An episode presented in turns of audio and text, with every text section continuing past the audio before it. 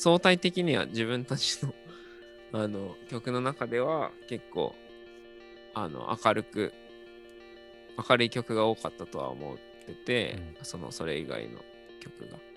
なんでまあさ一番最後にというか「未来と一人」って曲が最後らへんに作った曲なんですけど、はいはい、まあ、最新の曲なんですけどまあ森山があのまあほとんど完成した状態っていうかアレンジも9割9分できた状態で送ってくるんですけど、うん、あのー、それをまあ受け取った瞬間からもうこのすごい、まあ、ムード自分たちのそういうリアリティあるムードを描きたいなと思ってうん。そんな曲になったと思います。これがまたすげえ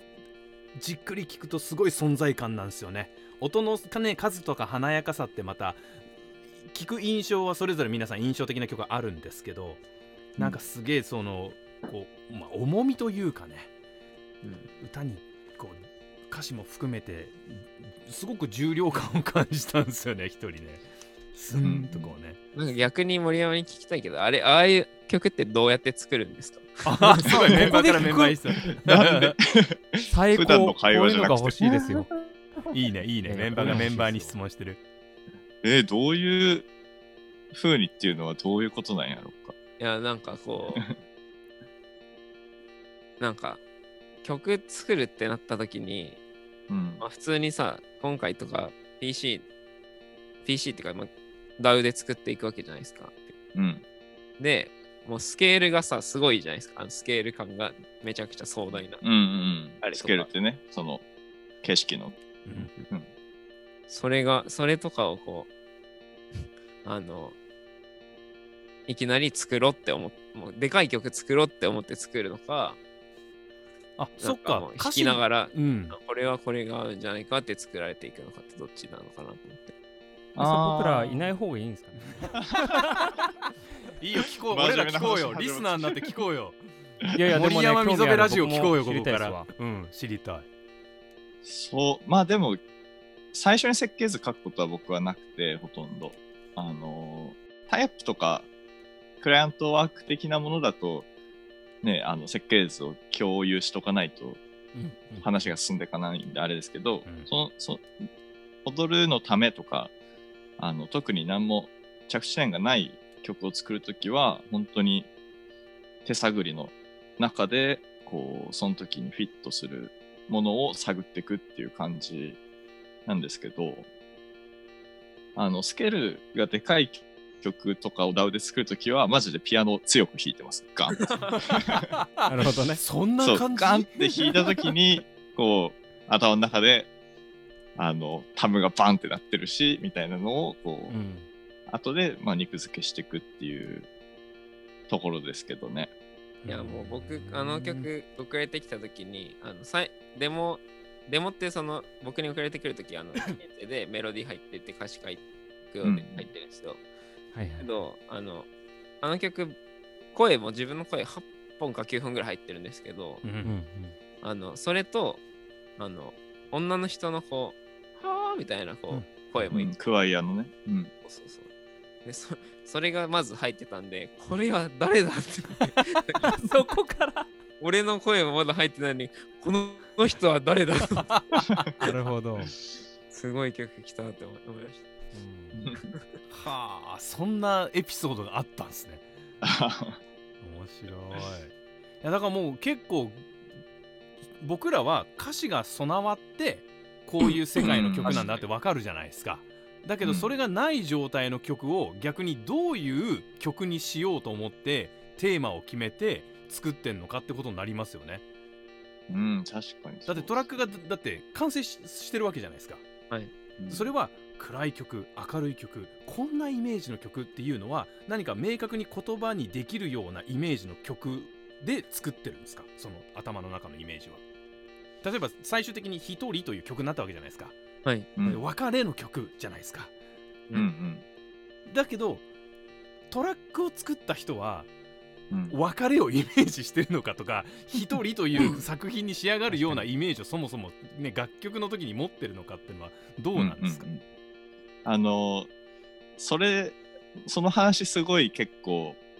根本なんですけど僕らの中では。うんうん。こうまあもう本当に高校生の頃から僕が作曲して溝部が作詞するっていう順序でやってきていて、そのいかにそこを相互なくしていくかっていうことに本当にずっと10年間取り組んできていたんですけど、うん、あのそれを相互なくする方法というかなんでこう僕が納得できてるかっていうとその一個あの下というか上というか一個元のレイヤーの部分でそれを共有していて、まあ、例えば今回だったら「一人と未来」っていう曲が2曲新曲でほぼ同時に僕はデモを作ったんですけど、うん、まあ5日違いぐらいでこうポンポンと未来送って1人送ってっていう形で送った時にそのこの2曲は兄弟的なもので、まあ、表裏的な関係もあるし、うん、あのでもあの全く別々の存在でもあってあのだからといって同じことを書くというよりも大きなくくりの中でその同じようなムードであの2曲を作ってると、まあ、だからキーが一緒なんだみたいなことをメッセージで一緒にこうデモと一緒に入れといてあとはもう完全に任せるっていうかその具体的なテーマ今回だったら別れのこととか未来のことっていう具体的なテーマに関してはもう僕はもう作るときは持ってないし、持ってないんだけどもう一個前のレイヤーのそのこれはリアリティなんだとかこれはあの理想を美しく描くんだとかそういう部分であのイメージを伝えて、まあ、あとは待つって感じですかね。確かにその森山からそのメッセージというか来る前から、まあ、僕それにあのあこの2曲が兄弟的なのは感じてた OK みたいな感じで軽く返したんですけど本当にか兄弟表裏というか表裏兄弟みたいな曲にしようっていうのは自分の中ではあったんですけどその森山からそれが来た時にあ森山もそういう始まりで作ってたんだって分かって、うん、そこから逆にまああの具体的なものとか何もあのそこのメッセージには入ってないけど歌詞がどんどんできていくっていう感じでした、ね、すげえ。まあでもあれですけどね、うん、そのだからといってあまりにもこう僕のイメージと違う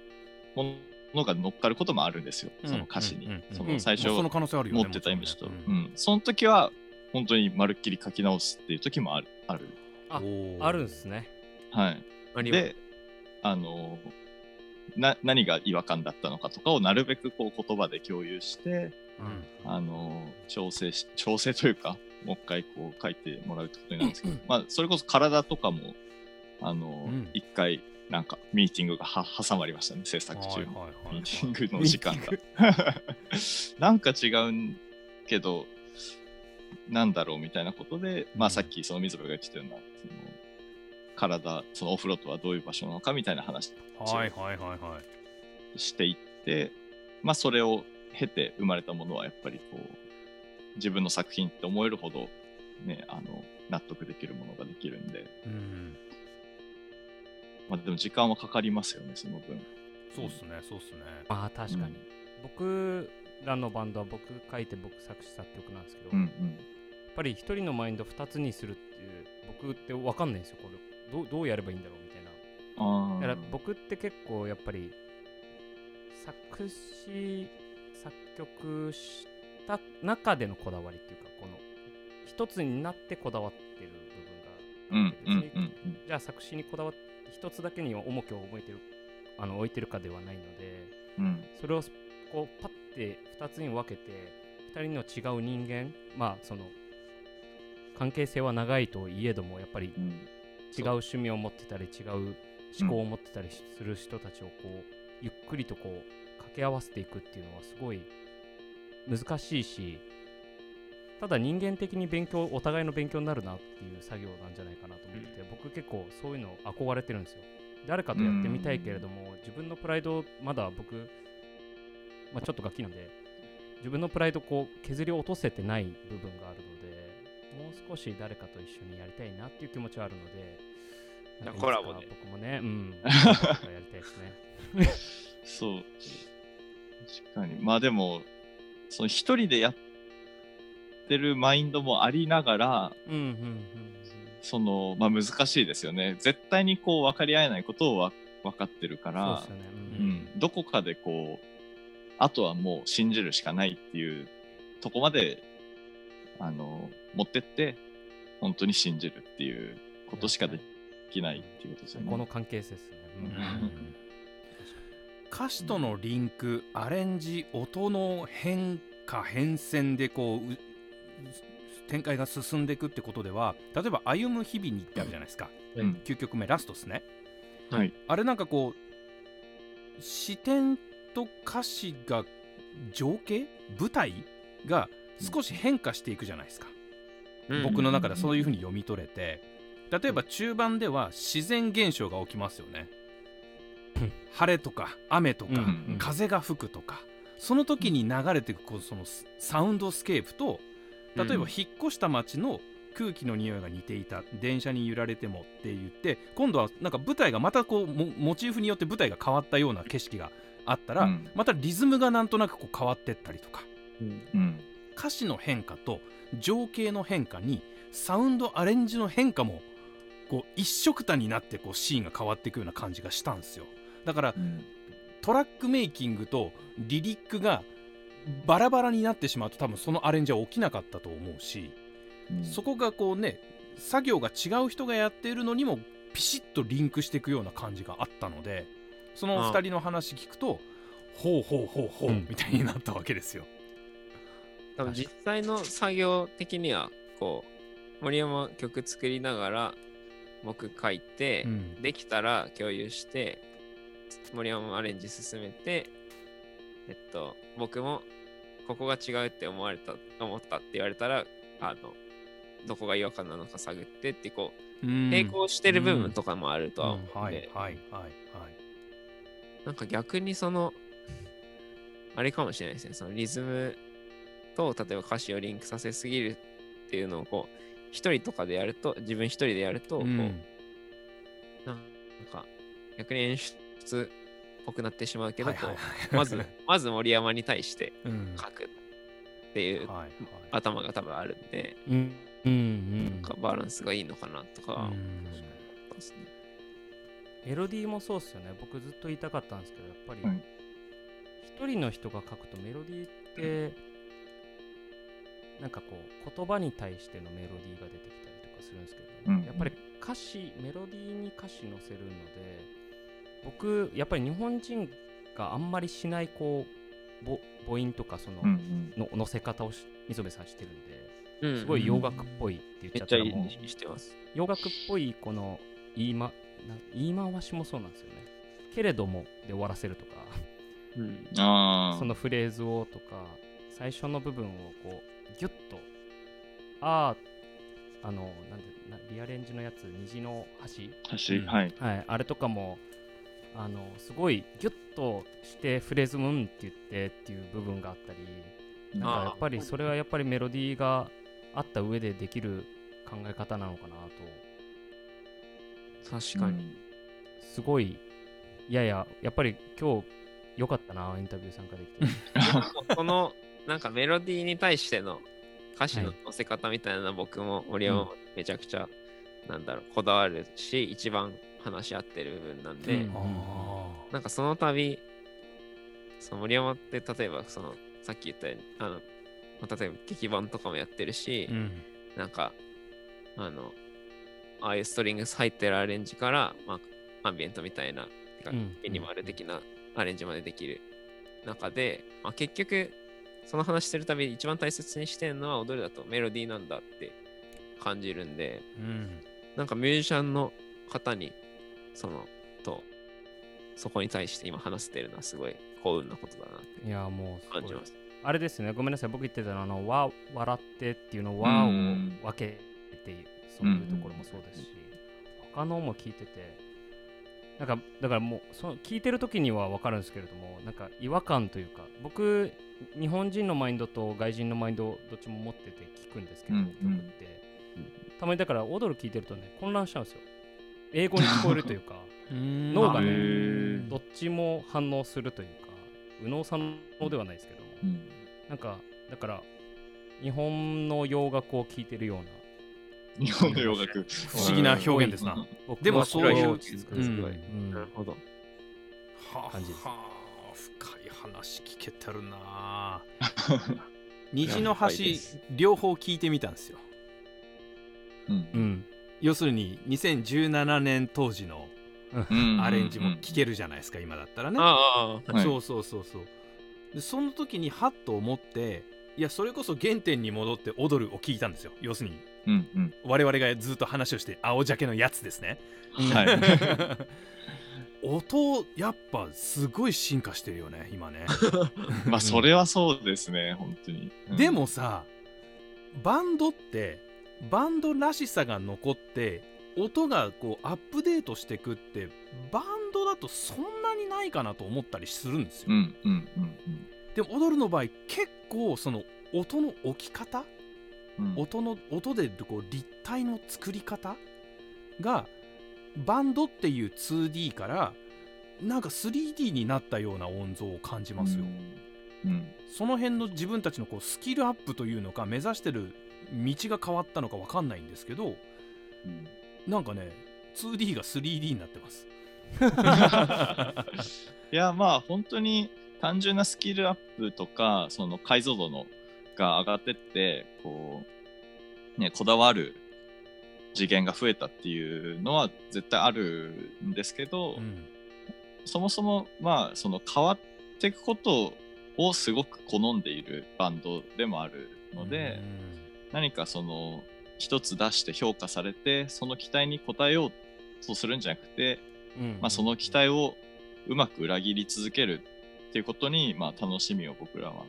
見出してるっていうところがあって、まあそこでなんかその、ね、エンジニアだったりがこう、まあ、バンドだと多分もう同じ座組でガッと決,、ま、決めちゃってその、ガーッとやっていくっていうことが多いと思いますけど、うん、まあ、僕らはその同じ人だとしてもそうやってこう変わっていくことにあの能動的なというか理解のある人とやってあの行きたいなって思っているし、うん、うん、なんかそのそこへのポジティブさは結構ありますね。うん、うん、あのどっかのタイミングで結構エレクトロの要素が入ってきたじゃないですか。うんうん、はい、はい、これってなんかきっかけとか誰か聞いたからなんか入れてみようとかあったんですか？うん、なんだっけな、でも、ファーストはシンセ入れてないんですよ、全く。うん、あのピアノ一本でいってて、僕のパートは。なんかすごいロックバンド感、やっぱり踊る、うん、そうですよね。の聴いてる感じだと、元はロックバンド感あったけれども、今結構やっぱりこのユ,、ユニットまではないですけど、うん、なんかやっぱりちゃんとエレクトロの音の要素もあって、ピアノシンセもなるし、ギターもいるし、ベースもボーンって支えてるしドラムもあるしやっぱりそういうのをなんかどっかで変わったきっかけっていうのはあるのかなっていやこれ僕単純に僕もやりたいからっていうだけなんですけど。教えてもらって教えてもらって。いやもうきっかけが明確にある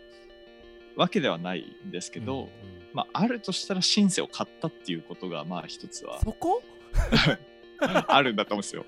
本当に。あのでなんかああこれでも全然あの気持ちいい表現できるなとか思い始めて入れることになってで例えば今今作ってめちゃくちゃストリングスアレンジを押し出したんですけど、はいはい、そうなったのもストリングス奏者すごくこうなんというかあの一緒にやりたいと思える奏者に出会えたっていうのが、まあ、あってじゃああの人の音でっていうそのことを考えられるからそのどんどん入れたくなるっていうのがあるんで、やっぱそういう環境のというかあの、まあ、機材も含めてそういうものの変化にあの釣られてるっていうのは少なからずあるなって思いますね。なるほどね、うん、なんか逆にこだわりがないんだと思います。その自分の音みたいなのに、あんまりこだわこだわりというかそのこれじゃないとみたいなのがなくて、その時にこう興味あることをやれるのがまあ一番いい。その時に出会ったプラグインで作る。あまあそうそうですえ極論そんな感じ？ええあのプリセットっていうかあのテンプレートを作らないようにしてて僕は。はいはいはい。曲を作るときに。まあそれはそのね新しく導入した時とかにいちいちそのそれを使うためにとかなんかそのやるとまた違ってきますけどこうなんか新しいねあの機材を買った時に触りながらあれ曲になってたみたいなことももちろんよくあることだし、えー、なるほど。いやいやめちゃくちゃわかるな。その方が自然ですよねしかもなんか。そうですよね。なんかプラグイン買ってこれで自分の感覚に落とし込んでやってると曲にできてるっていうのが一番理想ですもんね、うん、うん、なんか音音楽のなんか根源に近いというか、うん、あの、骨に穴開けて息入れたらすげえ気持ちよくなっちゃったみたいな始まりと一緒じゃないですかそれって。プ ラグイン買って俺こんな音出せるんだっていう喜びから曲にしちゃうみたいな。そこにゴミ箱あったから叩いてみる。そうだからあの逆に自分の音はこれって決めてそれをこう、まあ、求められるためにあの複製していくっていうのは、うん、不自然なことだと感じますよね。うわそれでもプロデュースする側と要望を受ける側はシグニチャーサウンドみたいなの求められがちなのありません？うんうんうん、洋楽だと特に。いや本当にだからあれですよね。あの職業作家としては、うん、あるべき姿ではないと思いますけどね。だって一時期ネプチューンズばっかりだったもんね。ちょっと古い話 ファレル・ウィリアムスの独特なあの、巷の。そうポワンっていう音を使ったこう ドラムみたいなとかアコギのカッティングみたいなのばっかりになった時ってあれ本人は違うことやりたいのかもしれないけどあんな感じでお願いってみんなから言われるんだろうなと思って。そうですよね。あ分かる。だから僕も作家やってるんですけど、はい、違うバンドの映像を出されてこういう曲って言われると、なんかイラッとするんですよ、じゃあいや心の中では、うん、じゃあそのバンドに頼めばって心の中で思ってますけど。もしくは書きます。もしくは龍松山のこの曲のこの感じでお願いっていつもこうね、うん、新作はもっと違うとこ行ってんのに、だから僕も僕らも結構踊るも一緒僕もそうだと思ってるんですけど、はい僕ら今回結構シティ・ポップ寄りな曲作ってみて、うんうん、あんまりこう流れにあもうそのアレンジャーを頼んで、うん、プロデューサーとアレンジャーをで僕らをが身を委ねてみて、うん、その中で何を感じるかや、